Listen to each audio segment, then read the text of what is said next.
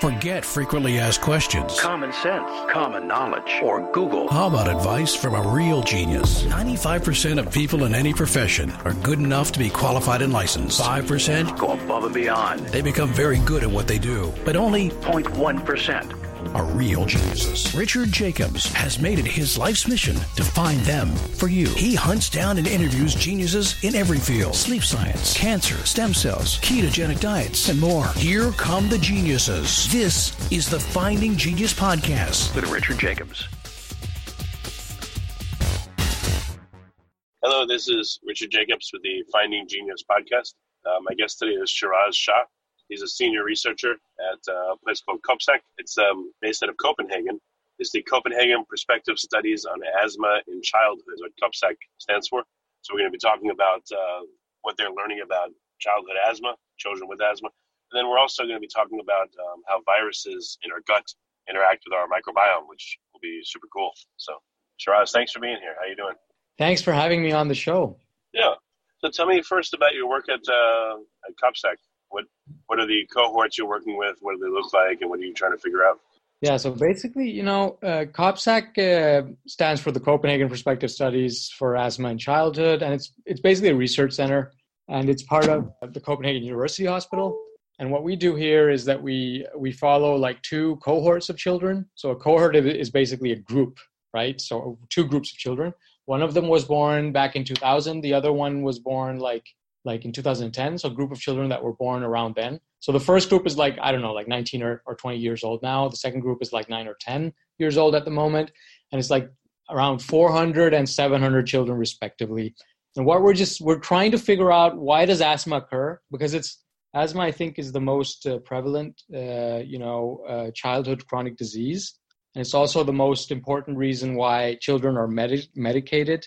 Uh, the most important reason why children attend the hospital or attend vis- visits to their own, you know, a physician, family physician. And so it's it's actually a major burden on society if you think about it. And and it kind of, you know, it's a problem that we still don't know in this day and age why asthma occurs. And so that's what yeah. we're trying to figure out here, right? And so we're we're looking at these children and we're measuring everything that we can about these children. So we know their their genome, we know their environment at home, we know what time, what age they began began at daycare. You know, what interactions they have with, you know, family, friends, what kind of food they eat, you know, everything that we can measure about them, we measure.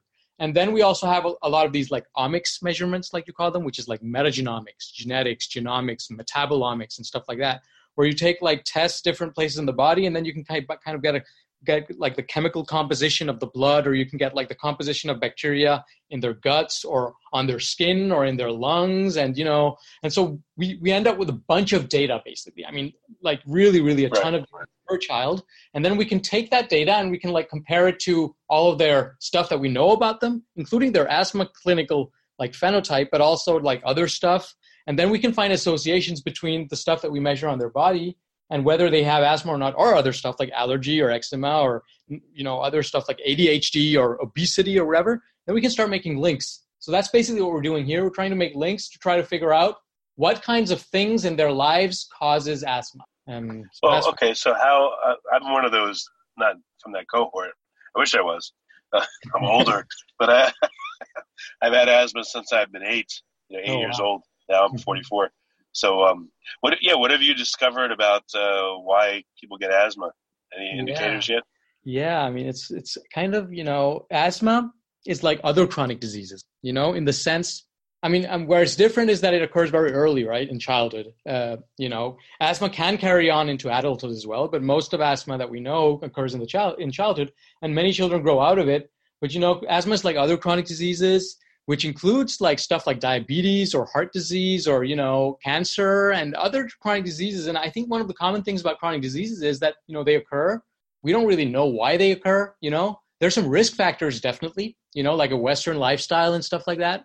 Uh, and, and if you avoid those, then you kind of can maybe avoid asthma, but still not one hundred percent. And it's not only asthma, but it's also many of these other chronic diseases. It seems that there's a lot of the common risk factors. And and to be honest with you, we still don't really know. And I think the, the, the prevailing theory out there is that it has something to do with the immune system, maybe. I mean, that's at least a big part of it. You know, there are lots of factors, but one of the major players in regards to asthma, but also other chronic diseases, is the immune system. And the immune system is designed to protect us against, you know, bacterial infections and viral infections. And, and, and for some reason, in people with chronic disease, the immune system causes inflammation in the body. So it starts maybe attacking the body itself in a way, instead of attacking bad guys like bacteria and, and viruses. And that, you know, places a toll on the body. With asthma, you see it as inflammation in the kind of in the lungs, right? Because the immune system is very overactive in the lungs. So it's basically destroying the lung tissue itself. But with cancer, you would see it like with, with systemic inflammation taking its toll on the body for years on end until, until you know, you, you develop cancer. Because there's so much immune activity, so many cells being killed all the time in the body that some of it develops into cancer. And, and with heart disease, we see the same thing, that there's a raise in heart pressure because the body is inflamed, basically. So the heart has trouble pumping the, the blood around and stuff like that. Diabetes, especially type one diabetes, is an immune disorder, right? So it seems that there's something to do with the immune system. And we have we have found things here at COPSAC where we see that, you know, We we did a, a clinical trial where we split the mothers in two. So the mothers to the children before they were born were split into two groups. Half of them we gave fish oil during pregnancy, and the other half we just, you know, they just took their recommended daily dose of fish oil, and one and the other group took like I like they like a five times increased dose of fish oil, so like a really ton ton of fish oil, right? And so what happens when the children get born is that the children who were born to the mothers who took like, like a lot more fish oil than the ones who took a normal dose, they're like, they like a third less likely to develop asthma, which is like, what? And and so fish oil is known to be an immunomodulator of some sort. You know, it plays around with the immune system in one way or, or another. And another thing that we found here at COPSAC is, this has also been found by other group research groups internationally, but, but what we found here is that the children who were born by cesarean section, for example, Uh, instead of being born naturally, they were being born. They were born by cesarean section. Those children again had like a third higher chance of developing asthma later in life, by school age or something. So something that happens before you're even born or around the time you're born ends up determining whether or not you get asthma. And we think a lot of this has to do with, for example, with the cesarean section. Our, our working hypothesis is that it has to do something with the bacteria that the children are born with. You know, when you're when you're born by cesarean section.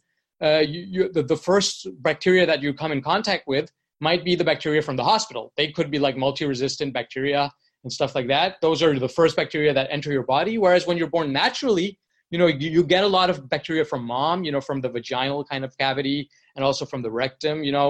And anybody who's seen, a, you know, a baby getting born can see, it probably knows it can get quite kind of messy, right?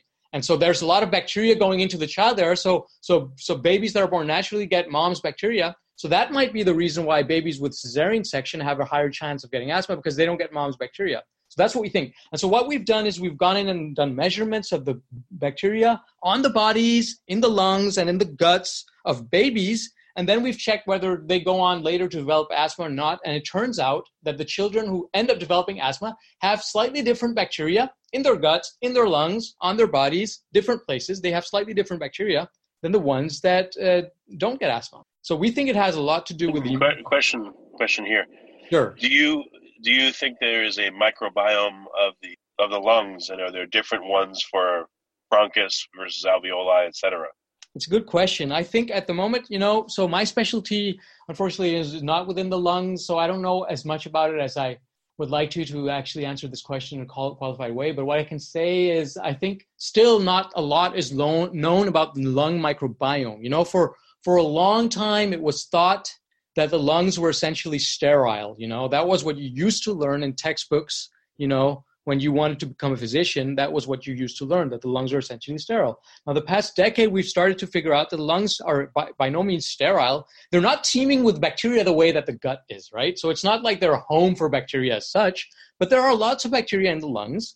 You know, and and and different parts of the lungs might have different communities of bacteria, but we still don't have enough research on that yet. We just know that there are bacteria in the lungs. And our research here at COPSAC shows us that the bacteria in the lungs of children who go on to develop asthma are a little bit different than the ones that don't develop develop asthma. That's all we can say at the moment.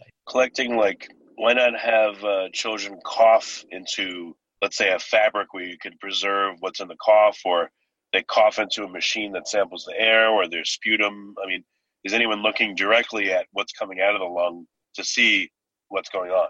I think I think that's, I mean, that's the way that we take a sample of the lungs of the children. We basically put a tube in their in their in their throats until they cough, and that's how we sample the bacteria.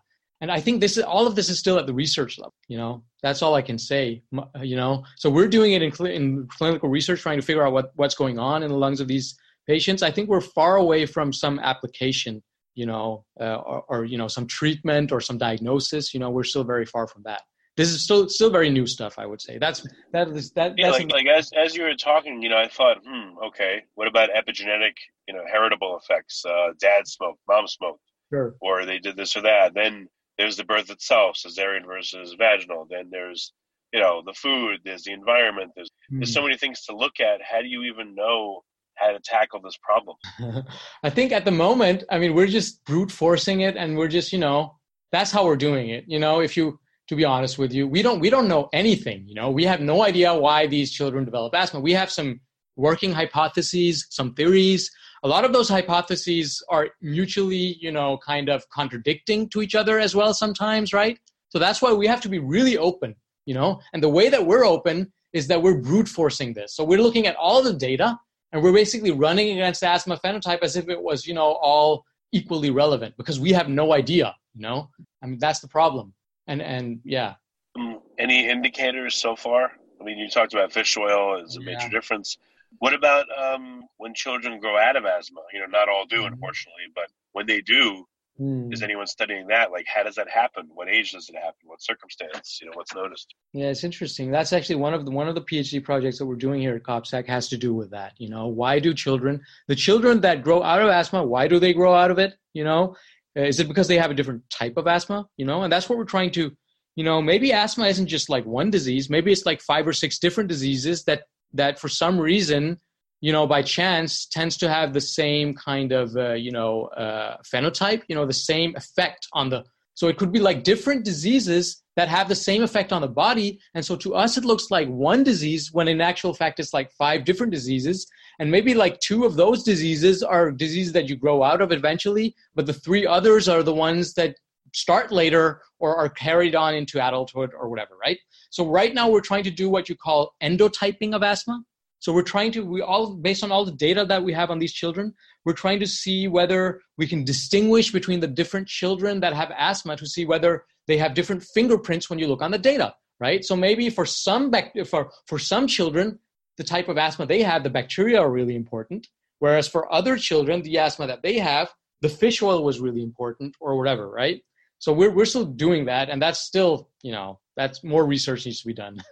You mentioned that um, there are different phenotypes, different asthmas. What so what are they? Yeah, it's a good question. I think we still don't know. What we can say is, you know, I yeah, you know, I mean, I guess uh, you must be tired of hearing scientists say that we don't know, we don't know, but we, I mean, we don't really. I mean, this is really. I mean, I think ten years uh, ago. At least, at least you admit it. Okay. Exactly. I mean, ten years ago, ten years ago, the paper came out, very interesting paper. I don't even remember the author right now. Probably look it up now. But, but a paper came out where they look at these like time trends. So where they looked at different children who had asthma and when they grew out of it. So they basically did a lot of like, uh, for example, so you have children from the age of zero to ten, and then you would like every year or maybe every month, look at, do they still have asthma? Do they still have asthma? Do they still have asthma? And you do that like for, I don't know, like a, a, a few hundred different children, right? And then you could see the patterns, like some of them had asthma in the beginning, then it faded out. Some of them had it, you know, uh, did not have it in the beginning, then it came later and stuff like that, right? And so you took it, you took, you looked at the patterns for all the children, and then all of a sudden, you know, these groups emerged, you know, groups of like early plus late, early minus late, Uh, you know, not early, and and and then you had late and stuff like that, right? So there are like different curves when you looked at these graphs for different children. And that was like the first indication that you might have these different endotypes of asthma. But still, I mean, that's that's one of the only clues that we have. And we're still, we're still trying to figure out, you know, what's what and how do you even detect the different types? You know, we have no idea at the moment. It's still new. Well, what about the uh, the components in the in, inhaled air that cause the asthma? Like some people... You know, like I was allergic to cats all of a sudden, mm. never until I was like eighteen.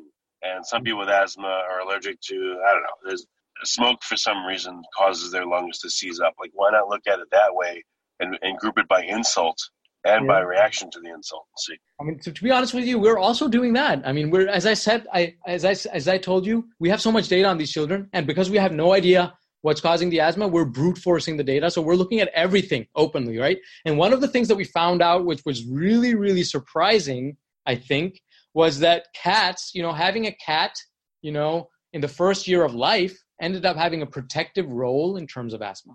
And especially if your mom also had asthma, you know, so so maybe that's that's has something to do with the type of asthma that you have. If you have the type of asthma, which you got because your mom also had it, some so kind of maybe a genetic type of asthma of some sort, then that kind of asthma seems to, uh, you know, go away if you have a cat, right?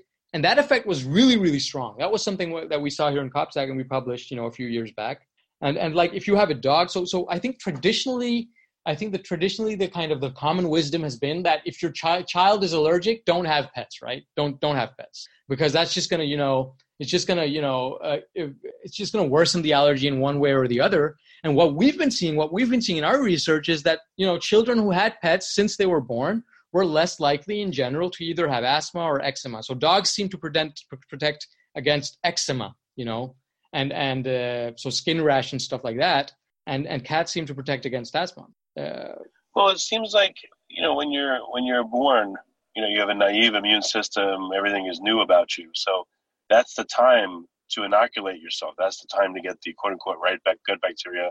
That's the time to be selectively exposed to certain allergens that can haunt you later, et cetera, when you're, you know, when you're very young. And maybe that's why kids that have cats in the house when they're, you know, babies don't have problems like that, because it's, it's at a time, again, when their immune system's naive and it can incorporate that and use it for later. Yeah.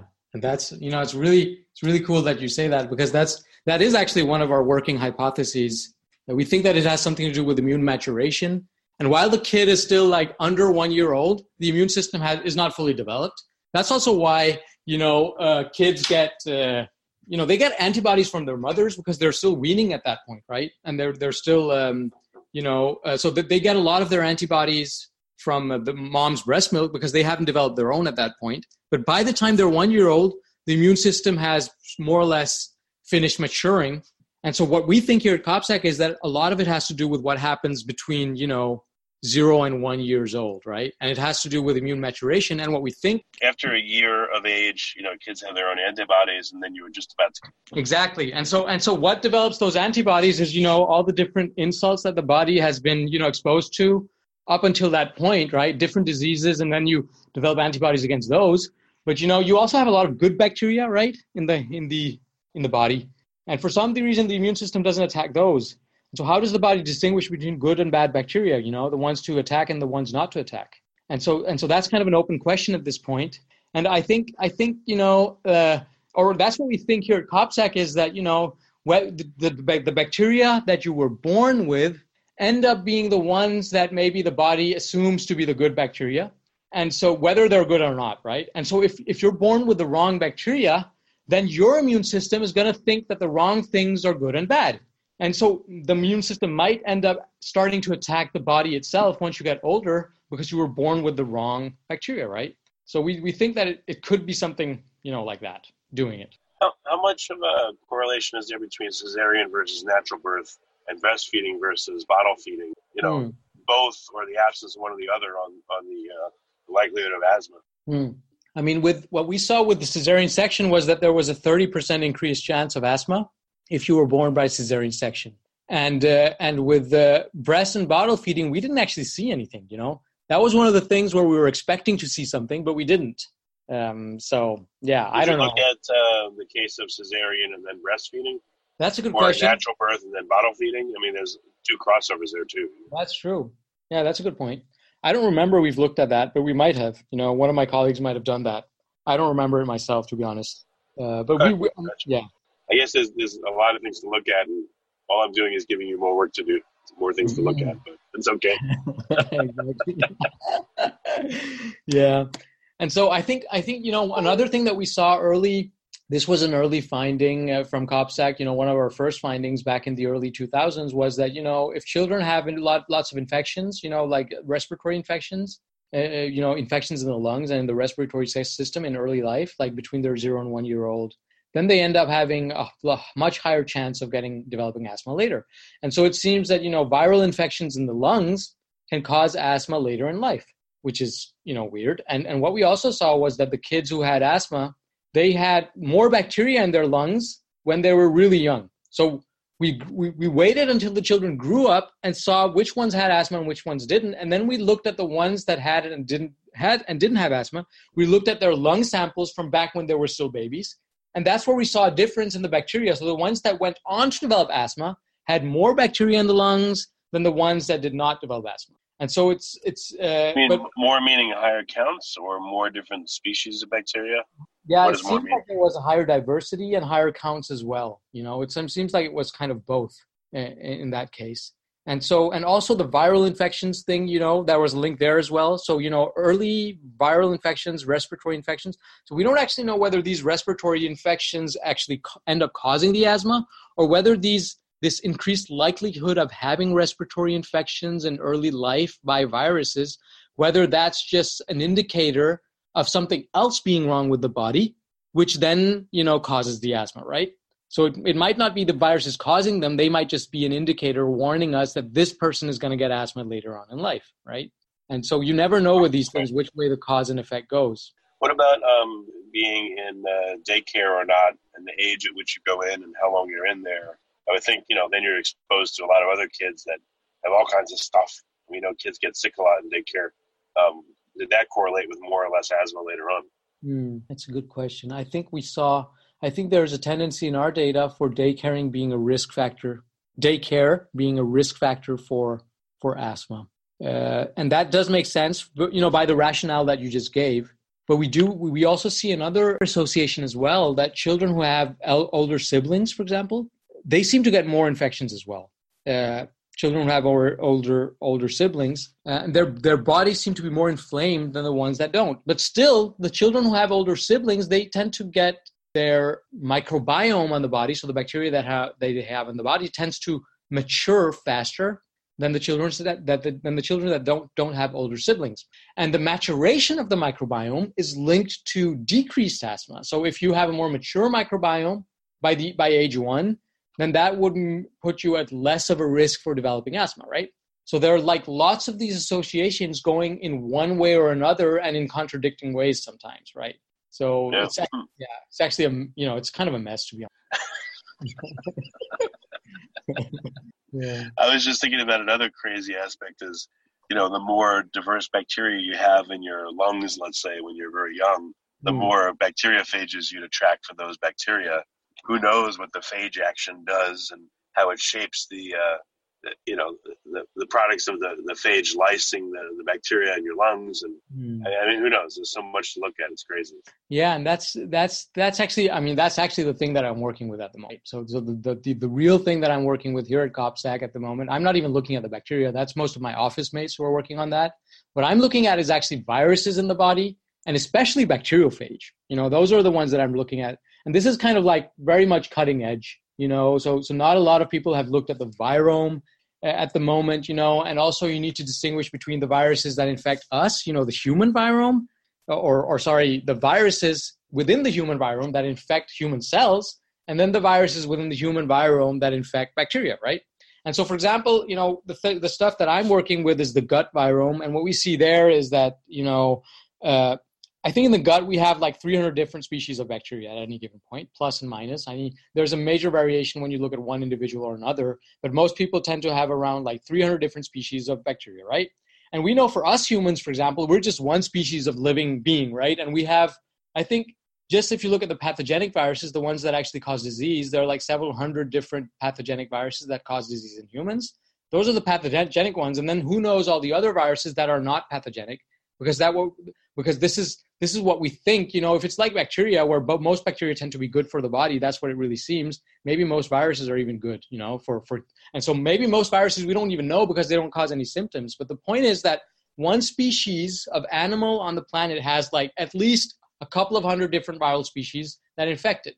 And that seems to apply for every species on the planet. So like every species on this planet might have around two to three hundred different species of viruses that infect only that species. And of course, that also applies to the two and three hundred or three hundred species of bacteria that you have in the gut, right? So if you have three hundred species of bacteria in the gut, and each of those species are infected by three hundred different viruses, then you have like a way more species of phage or bacteriophage in the gut than you have bacterial species, right? So the diversity of viruses on the body is way higher than the diversity of bacteria.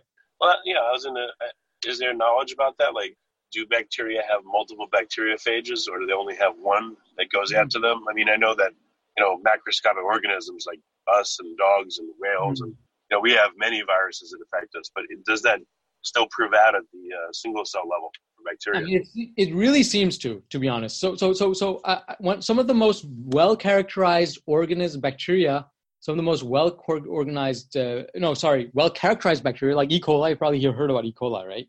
I think E. coli has at yeah. the moment, and that's only the ones that, that the one that's the most studied, right? So the reason, so so the fact that it's the most studied, so that's also why people know a lot of phage for E. coli, because it's just so well studied. And I think around three hundred different bacteriophage are known for E. coli at the moment. And then you have like a, a, a, a bacterium like Streptococcus. Streptococcus is really important for the industry. You use it to make cheese and make yogurt and stuff like that, right? So there's a lot of interest in knowing phages for Streptococcus because the dairy industry needs to protect their streptococci from those phage. And I think for Streptococcus, five hundred different phages are known. And that's just one species of bacteria, right? And and those those phages didn't start coming into existence when we started using Streptococcus, no, for, for industry. Those have existed for eons and eons because we can look at the phage and we can see that a lot of them are completely unrelated to each other. So it's not like they all... all just came into existence as soon as we started using it in the dairy industry. So it does in fact seem to be the case that every bacterium on Earth, every species of bacterium on Earth is infected by maybe three or five hundred different species of phage. And so that means that the diversity of viruses on this planet is way higher than the diversity of, you know, cellular organisms, you know? And that starts putting into perspective, you know, what is the role of viruses? What is the role of bacteriophages? It seems to me, you know, that bacteriophages and viruses are a lot more important for life on Earth and the direction that life on Earth is taking, since they are a lot more common, you know, they're a lot more common than we are as cellular organisms, right? And, and, and, and, and I think, you know, there's been a lot of focus, you know, it used to be, it used to be, you know, when the first bacteria were discovered back in like fifteen hundred something by this guy called Antonie van Leeuwenhoek, who made the first microscope, he saw these bacteria and he thought it was really cool that he could take a sample from his mouth. And he found that there were all kinds of like creepy crawly things, living things in his mouth. And he thought that was awesome, right? Because he had no idea that bacteria could cause disease by then, back then. And then you can, you have Louis Pasteur in the eighteen hundreds, who was the first person to figure out that bacteria actually cause disease. They cause disease and they make food rot. So basically milk will go bad if you don't kill the bacteria and stuff. And that was the first time when human beings made the link, like three hundred years after the discovery of bacteria, that, that was the first time when human beings made the link that bacteria actually are cause a lot of disease. Before that, it was not even known, right? And then since Louis Pasteur and up until around maybe a decade ago, the prevailing view on bacteria has been that they cause disease and we need to disinfect and we need to get rid of them and stuff like that. And then all of these studies start coming out with the human microbiome, which start showing that, you know, people who have the wrong bacteria on their on their bodies or inside their bodies end up having a higher risk for depression, higher risk for obesity, higher risk for asthma, higher risk for cancer, higher risk for heart disease, diabetes, you name it, right? All of these different chronic diseases that we don't have any idea about, it turns out that a lot of them are associated with having the wrong bacteria on the body. And if you have bad bacteria on the body, you're at higher risk for having these diseases.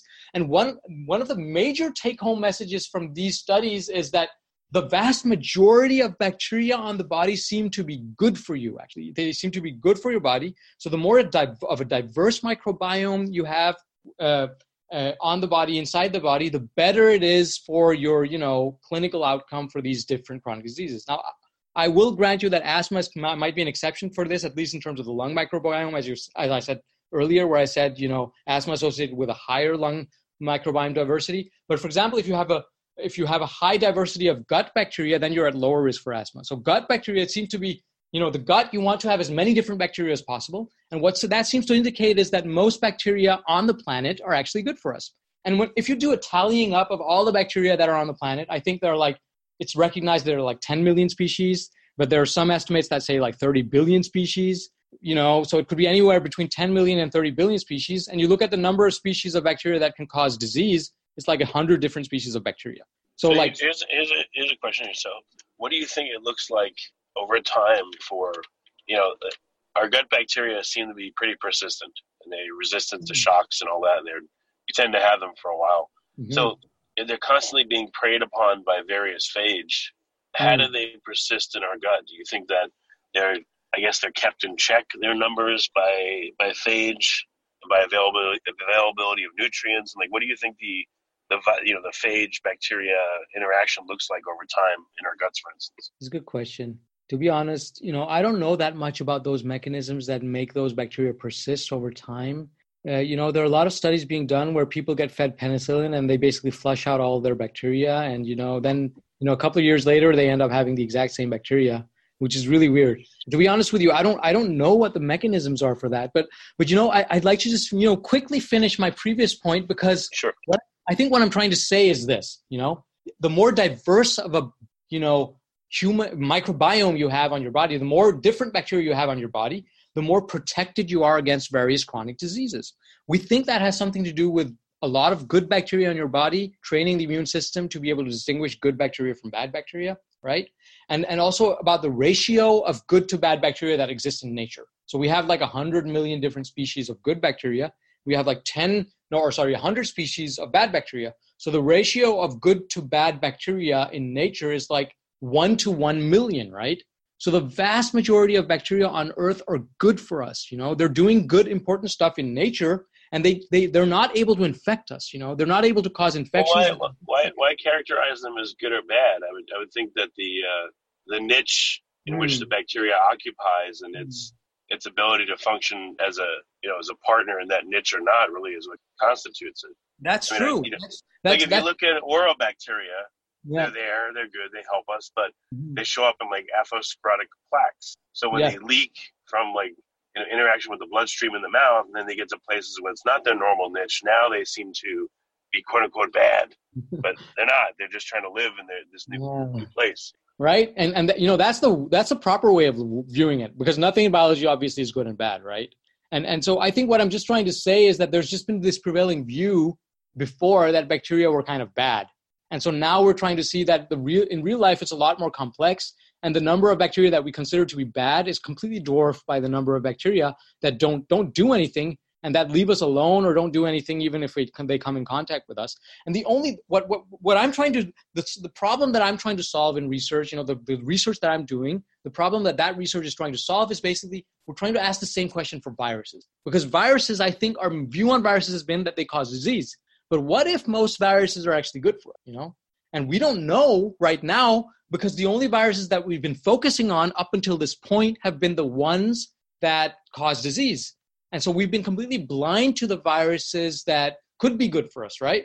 And so right now what we're doing here at COPSEC is that we're looking at the viruses that exist in the bodies of these children in the gut, you know, at age one, uh, at age one year. And we're comparing those viruses to the different, you know, clinical phenotypes that they have and stuff like that. That's still work in progress. But what we do see is that there are thousands and thousands and thousands of species of viruses in one single human individual. And we found this particular family of viruses called aneloviruses, which are human viruses. So even though most viruses in the gut of any person are viruses that will infect the plethora of different bacteria that live in the gut, right? So most of the viruses are going to infect the bacteria.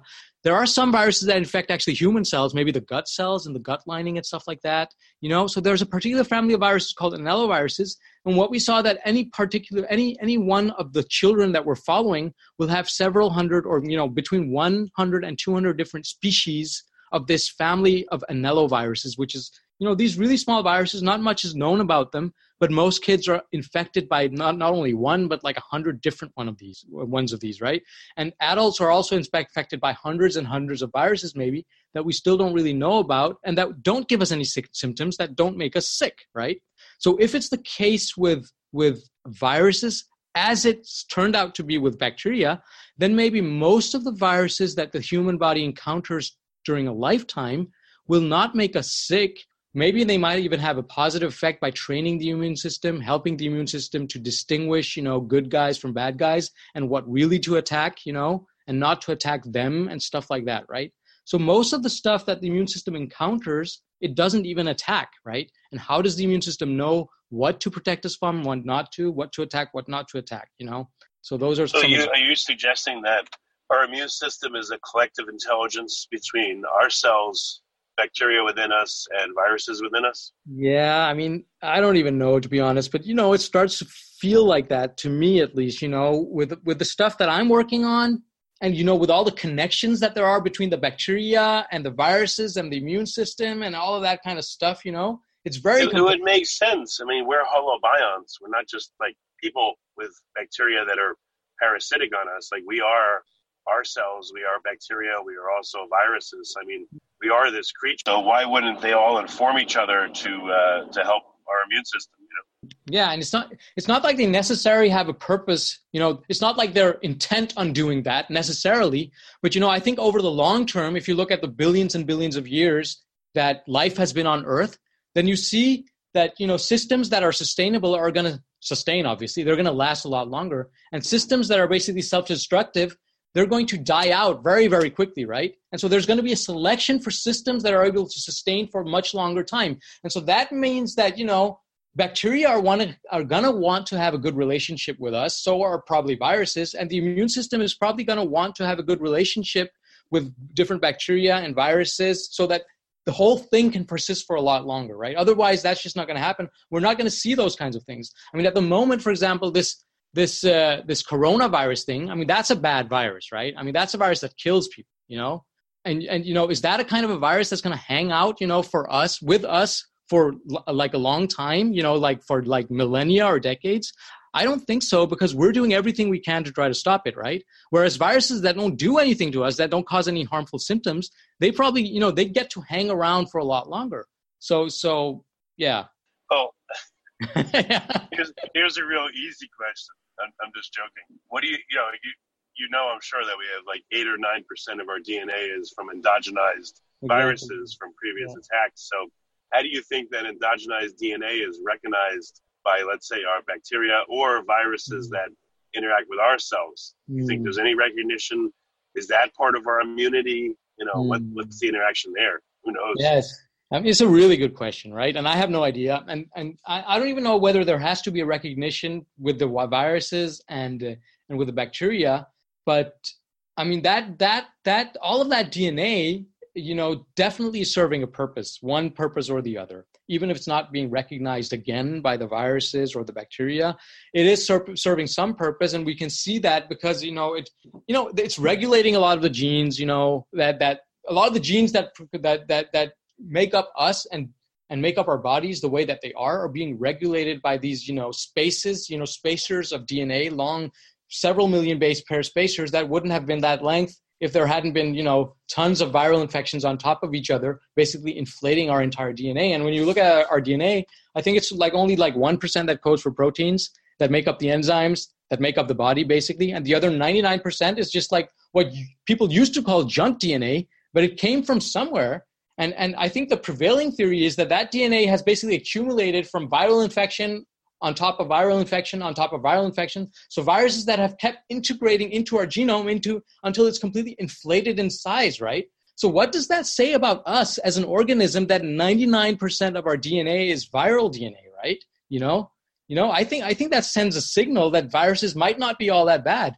And if you look at bacteria, it's a lot the same way. You know, some of the bacteria that we're, I mean, most of the bacteria that we're working with in the gut, they're infected by like five or six different proviruses at a time. A provirus is a virus that it has integrated into the bacterial host, you know, bacterial chromosome. So it's just living its life dormant on the bacterial D N A. And that bacterium is infected by five or six proviruses that we can recognize. Those are only the ones that we can recognize. There might be maybe ten times that amount, right? So even if you look at a bacterial cell, you know, the, the amounts of viruses that are associated with that cell, you know, outnumber that bacterium by a number of one to fifty maybe, because there are fifty different viruses that are carried in that bacterium alongside it, right? So what does that how say? Do you, how do you know, yeah, how do you know that a bacteria has persistent viruses in it? Is it because you can see there are either D N A or R N A strands that are persistent that are within the bacteria that don't seem to have any function? Yeah, I mean, we look at their D N A, right? And then we can see areas of the D N A encode like stuff like housekeeping genes. These are the genes that all bacteria need to have. Stuff like, you know, D N A polymerase, R N A polymerase, ribosomes, stuff like that, right? And then you have other areas of the bacterial genome where you we don't know what they encode. Those are like tons and tons of genes. We have no idea what their function is. And for a long time, you know, it's just been assumed, okay, that's just hypothetical proteins. We have no idea. And then all of a sudden, as more and more viruses start getting characterized through these virome studies, like the one that we've done, we start seeing, okay, here we have the D N A sequence of a virus. Hey, wait a minute. This virus, you know, seems to exist inside this bacterium as well, you know? So, so the more we start learning about viruses by sequencing them independently, the more we can start making links to parts of bacterial genomes.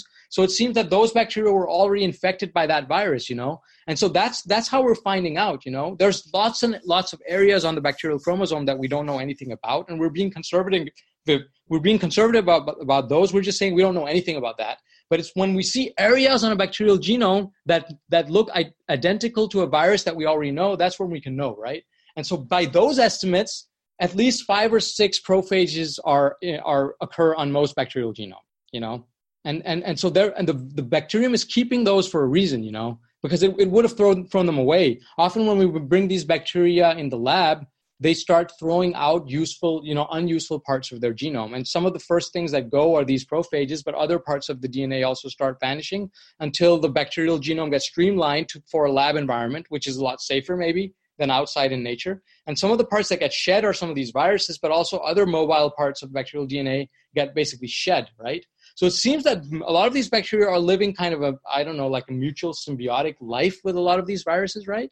And I think we have to ask ourselves, you know, as a human species, you know, as, hum- as human beings that are trying to understand biology, you know, that if viruses are so pervasive, pervasive as they are in the entire biosphere, that we even carry them on our own genomes, then what does that say about the nature of viruses? You know, are they might not really be that bad, you know? And and and and so viruses that cause disease might be the exception, and most viruses might actually be good for us. I think it says that life, an essential component of life, is virus, is virus D N A, and that there's a vast library of viral D N A and R N A out there that instructs and guides evolution and, uh, I mean, affects all life dramatically.